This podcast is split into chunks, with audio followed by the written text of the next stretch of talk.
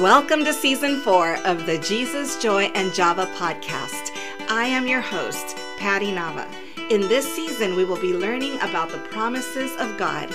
There are many promises in the Bible. Do you have a promise of God that you hold on to? I invite you to draw closer to God in the next few weeks as we learn about God's character and how this reassures us that He is faithful to keep His promises for those of us who believe in Him.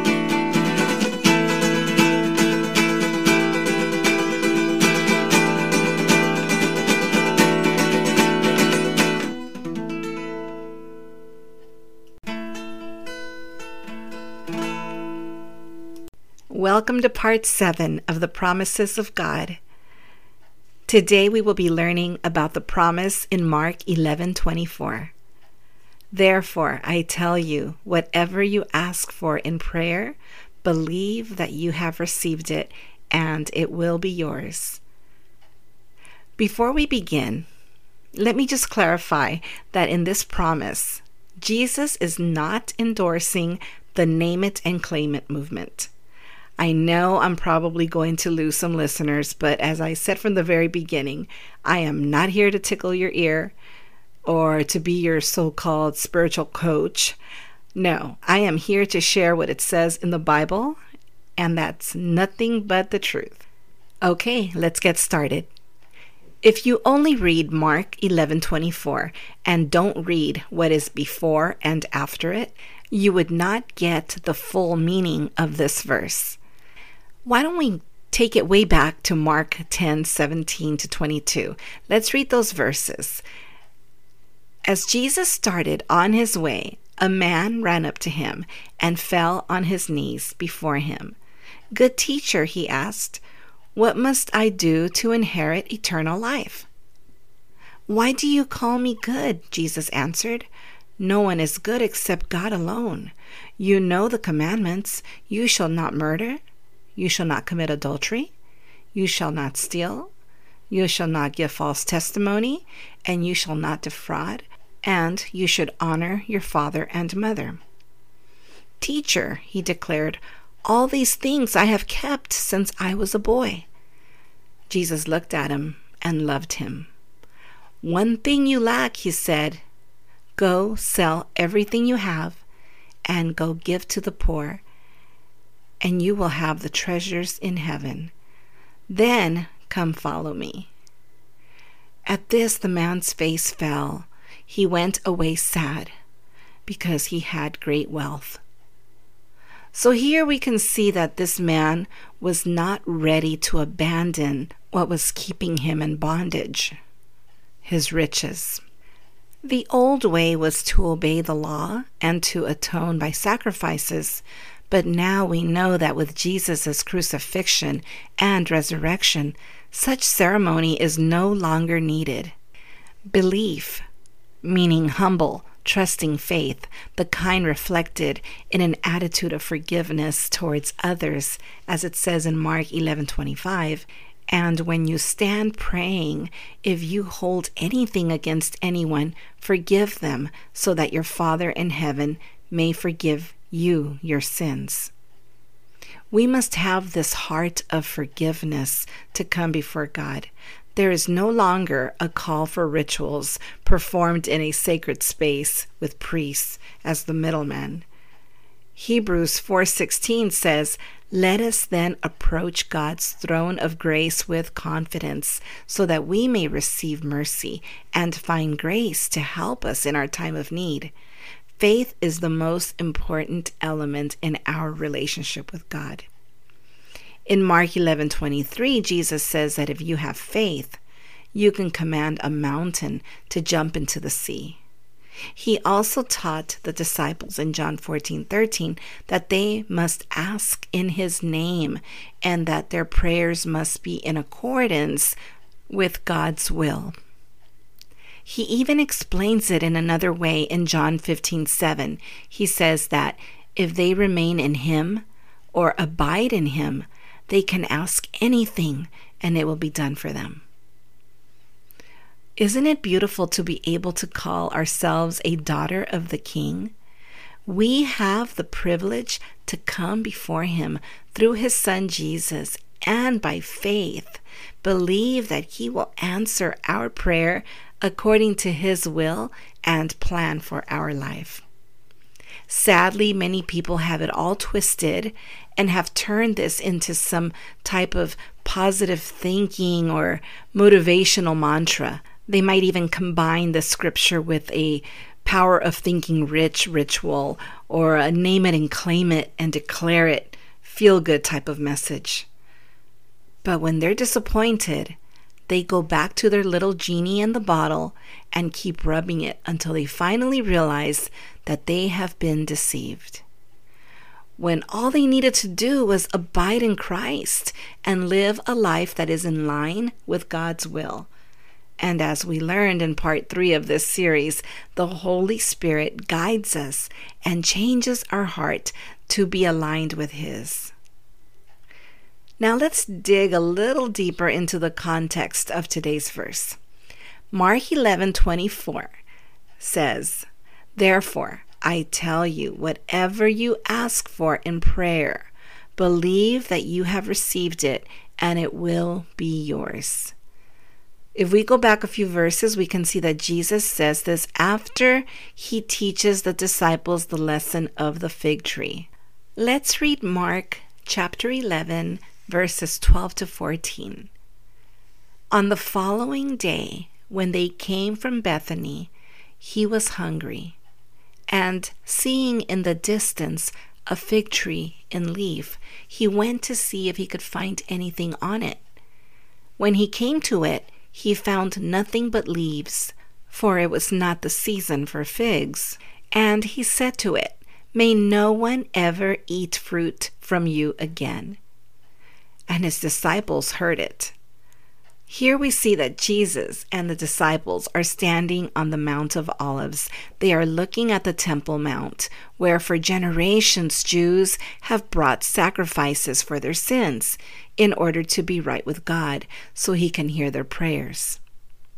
By cursing the fig tree, Jesus was showing the disciples that the whole nation had become spiritually barren before the Lord.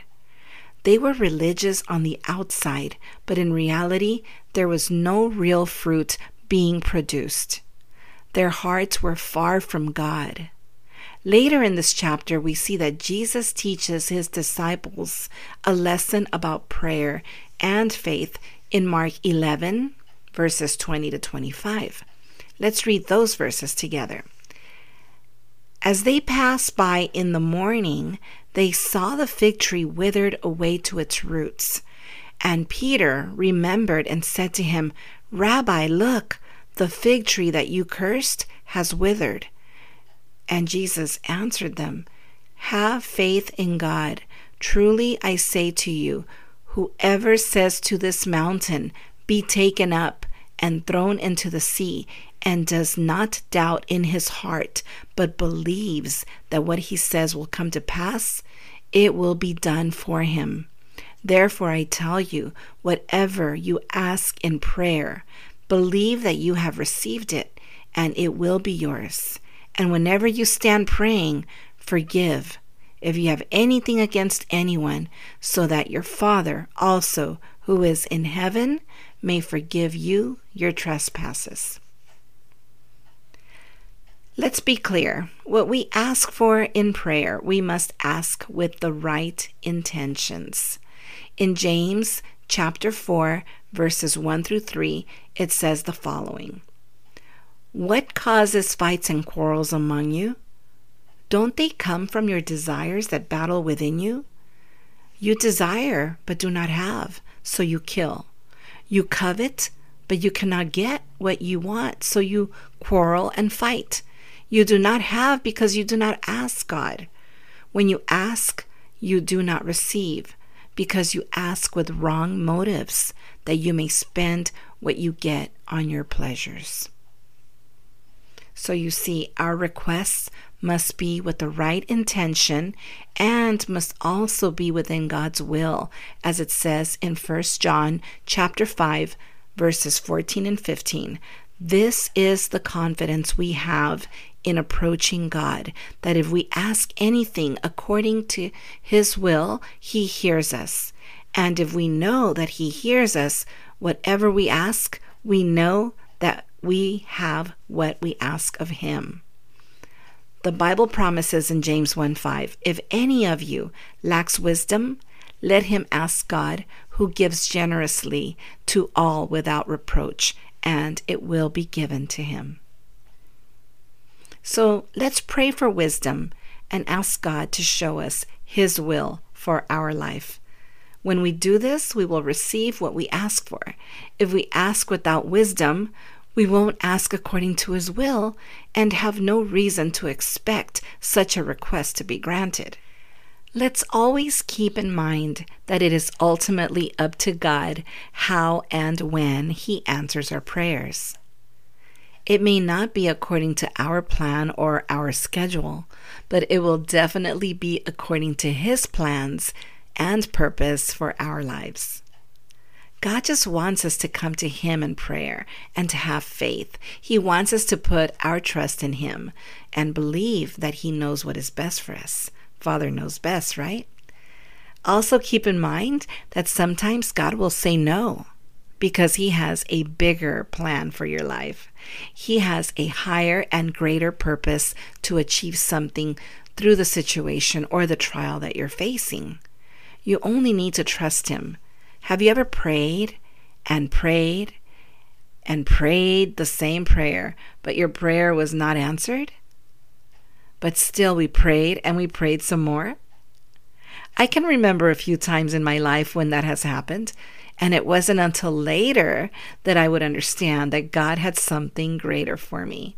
Sometimes we tend to put God in such a small box that we forget that He's omnipresent and He sees everything. He sees the bigger picture. Let's take a look at the Apostle Paul. I know you're probably thinking, Paul again. well, he just happens to be my favorite apostle because I can relate to him on so many levels. We see in 2 Corinthians chapter 12 verses 7 through 9 the apostle Paul begged God to take away that thorn in the flesh. But God said no. God allowed Satan to torment Paul through this thorn in the flesh ultimately for God's own good and greater purpose. God was concerned with building Paul's character and preventing pride in his life. Through it, Paul learned that God's power is made perfect in weakness. Amen. Sweet sisters, let's bring our needs and requests before the Lord in prayer and faith. As we draw closer to God, and build our relationship with Him, may our will align with His. And no matter how He answers our prayers, if it is yes, maybe, or no, let's give Him all the glory because He knows what's best for His daughters. Thank you so much for joining me for today's episode. I hope that you are encouraged to draw closer to God so that your faith may increase and your will may be aligned with His. Trust and believe that if you are praying with the right intentions, God will answer your prayers in His perfect timing. Please join me next week as we learn about a new promise of God.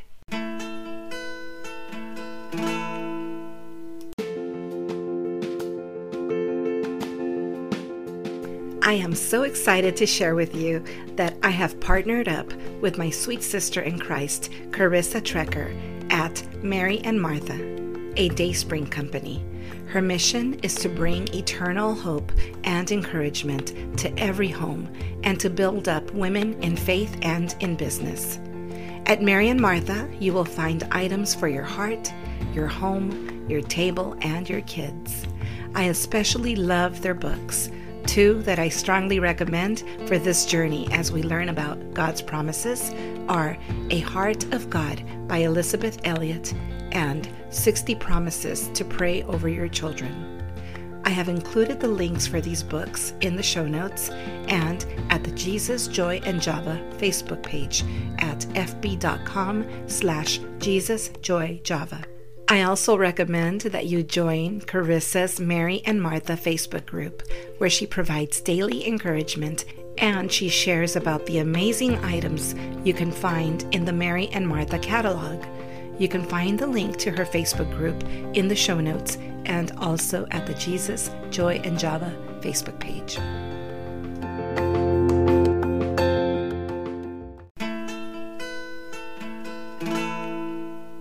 If today's episode has inspired you to grow closer to God through His Word, please share this podcast with a sister friend. Your sharing and caring has allowed the Jesus, Joy, and Java podcast to rank in the top 30% of the most globally shared podcasts on Spotify. Please continue to help me get God's Word to more women all over the world. And don't forget to follow Jesus, Joy, and Java on Facebook, Instagram, and YouTube. All of the links are in the show notes. May our lives always be filled with more Jesus, more joy, and more Java. See you next week.